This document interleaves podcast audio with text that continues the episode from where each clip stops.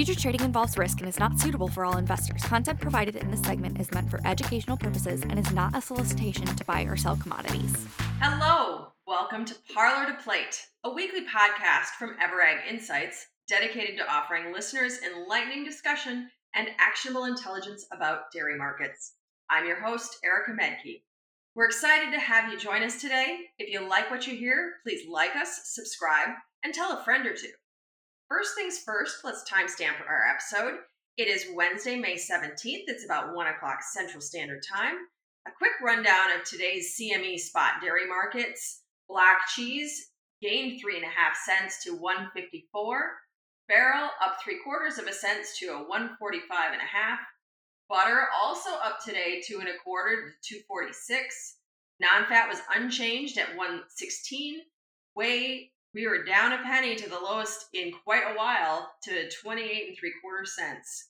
On the grain side of things, it's another down day there. Nearby corn, 563, down 17 cents from yesterday. Nearby beans, 1342, down 21 on the day. And finally, soybean meal at 426, about even. Today, we are lucky to have another all star cast from the Ever.Ag team. Introducing Zach Bowers, broker agent, Kevin Peterson, also a broker agent, and Shelby Myers, Director of Grain Market Intelligence. So, to start off the show today, we like to ask our panelists what's the buzz? What's going on in their world? So, Zach, how about you? What's going on on the producer side of things?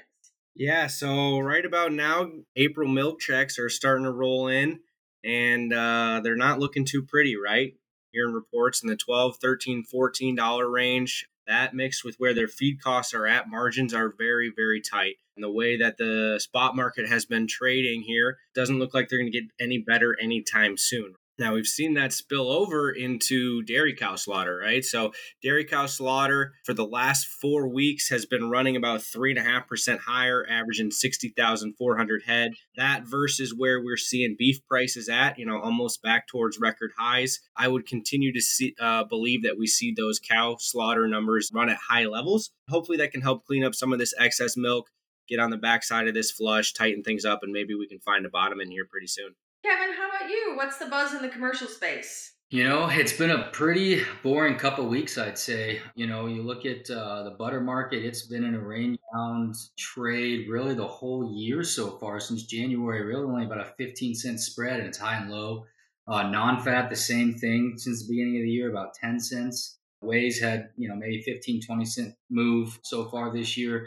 You know, really the focus has been on cheese. We're seeing lows we haven't seen on spot in about almost two years since the back to flush of 2021. You know, however, those futures are kind of the talk around right now and just really maintaining a, a, really big premium in class three and cheese throughout the rest of the year. So obviously, you know, the whole market kind of thinking we're bottomed here, kind of waiting for spot to turn around. You know, it just really hasn't happened yet, but but the uh, premium remains in those futures. Shelby, after reading off the grain pricing, Sounds like there's been some excitement. What's the buzz in the grain space? This morning, the grain markets woke up to some pretty bearish breaking news. Uh, Russia did confirm that they have come to terms with Ukraine and that Turkey and UN have brokered a deal between the two countries to finalize an extension of the Black Sea Grain Initiative for the next two months. So that would officially make the Black Sea Grain Initiative a full one year deal, and that has sent what was already bearish markets post the Friday May WASDE report spiraling down further, uh, even breaking five dollars this morning. And so the other news on that were was the bearish May reports. We had old crop come in with higher ending stocks on both corn and soybeans. We had corn exports lowered by 75 million bushels, which increased ending stocks there and old crop soybean ending stocks were increased due to a slight increase in soybean imports. And then the new crop outlook on the May WASDE for corn was bearish with an abundant supply outlook and also a pretty optimistic demand outlook, uh, with ending stocks coming out to be well over 2 billion bushels at 2.2 billion bushels, and an average farm price estimated to be $4.80 per bushel. Soybeans, I call that a bearish outlook with an abundant supply, but not as optimistic of a demand. I think there's a little bit of price inflation built into the 2021 price because if you look at the forecast for the 23 crop balance sheet on soybeans, it nearly matches the 21, but the price difference is well over a dollar lower for this upcoming crop year. So, some interesting developments to watch for those two balance sheets. Soy ending stocks for the new marketing year are projected to be 335 million bushels for 23 24. Well, Shelby, I think that leads us really well into the center of the plate because I think there's been a lot of volatility, a lot of movement in prices lately. If you are either a commercial or a producer hedger, you, you got to redo your numbers. So as we think ahead, I, I kind of want to focus our outlook today more on the back half of 23 and even into the beginning of 24 and, and kind of get your sense, guys and gals, where we're going from here, what folks need to be taking a look at. Yeah, I think what's actually been really awesome about what the back half is doing, you know, they're banging on it a little bit today, down 20, 25 cents, but you're still looking at a $2 premium to, you know, where June class three futures are at and almost a three, $4 premium to where the current cash price is at. You mix that with what Shelby was just talking about, grains have been doing um, and all of a sudden, you're looking at you know a Q4 into Q1, Q2 of next year price that you're able to protect a floor. You know whether it's via DRP or you know using futures or options that might actually make sense for the bottom line of your dairy, right? Um, and really, you know, kind of the thing I've been walking through is whether you're bullish or bearish from where we're at right now in spot you know, even if you're bullish, I don't think you're going to really see that much of a rally out of Q4 and Q1 and Q2 of next year just because it's already such a premium. So even if we do tack on some, you know, a dollar or two here in the nearbys, you're probably not going to get much movement there either. So take advantage of it. And if you're bearish, obviously take advantage of it. So that's why I, I kind of like what we're seeing in the curve here and, and making sure guys are taking a look at it and looking at it that way rather than I think we're going to get a rally here just because we took spot down to, you know, two year lows uh, that doesn't mean the back half's going to rally with it, right? Yeah, and that's a uh, you know great point for the farmers. You know, on the flip side, from the commercial side of things, it's it's really tough back there. You know, you have a lot of end users, uh, people that need to get coverage on, and it's really really tough. You know, if you're looking at a 46 cent premium to where current cash is. So you know, obviously you need to get something on back there to de-risk a little bit. But you know, we're saying really stick to options, maybe some three ways. But you know, we're definitely not advising to go out there and buy flat with that huge premium you know, looking into Q1, really most of the dairy complex is pricing in about the 75 percentile of the last five to 10 year averages. So again, we're, we're definitely pushing more option structures to get some long coverage back there, but not really willing to buy flat out there yet. I think Zach and Kevin really uh, outlay what the current outlook is talking about, and that we do have such bearish outlooks on the grain side that lead into these opportunities for later in the year and early into next year. So Shelby, let's lay out that scenario in a little bit more. Like, hey, we have a bumper crop here in the US. Ukraine is able to export.